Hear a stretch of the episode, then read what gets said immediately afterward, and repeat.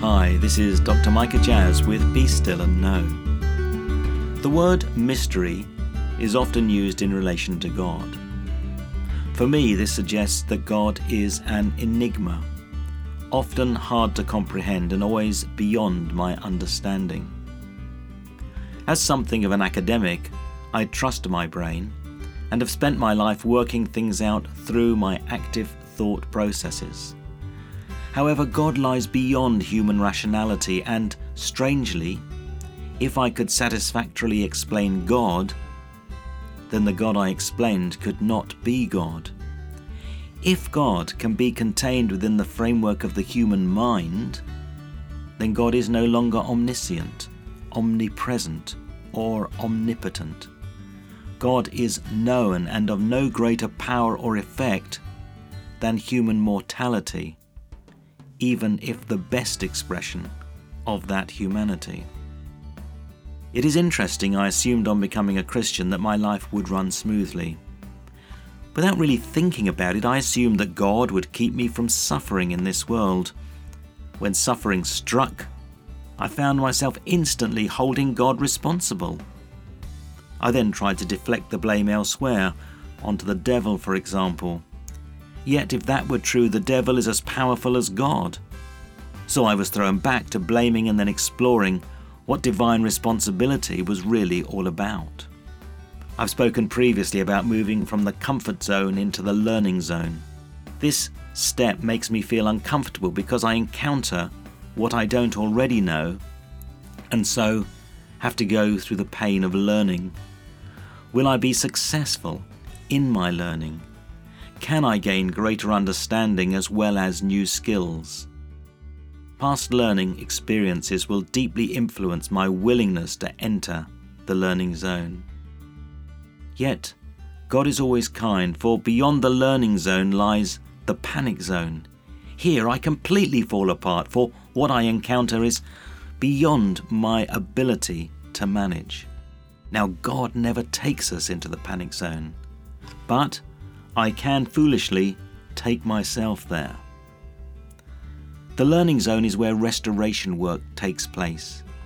Here I reach for something I want and God hears and answers my prayers. However, learning is in the gift of the teacher, so the nature of that learning may prove uncomfortable, the hardship that Jeremiah describes. I need a context within which to learn and discover more of God. I will suffer indecision, anger, frustration, and a host of emotions that accompany learning. Yet God seeks to restore my understanding of the nature of my friendship with God and connect me with the divine spark that was implanted within my heart at conception. I emerge with greater understanding, a new confidence in God, as well as an enlarged comfort zone. This is the way God restores the God image within me, always and only with my active participation as we enter into the God space today. How is God's restoration process going in your life? Things can stagnate for a period, but after a while, the abnormal becomes the normal, and we turn a half finished project into a comfort zone. Don't ditch God. Continue God's work of restoration in your life.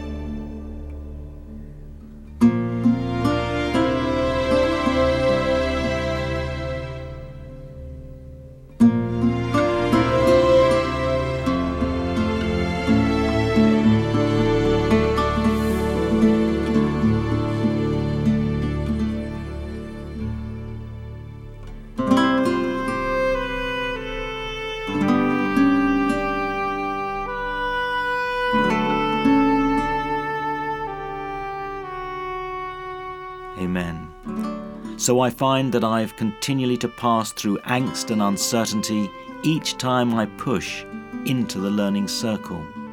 Yet failure to do so simply means I atrophy, I stagnate in my faith.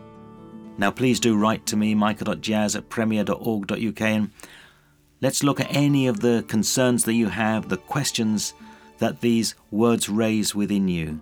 And I promise that I'll write back to you personally and in confidence as soon as I can. Also, visit premier.org.uk, join our growing Voice of Hope family, and follow along with these daily meditations at home in print or direct to your favourite mobile device. And please do join me this Sunday for Premier Life, where we celebrate God's love with worship, with prayer, and one of your own wonderful testimonies. However, for now, from me, Micha Jazz, it's goodbye and God bless.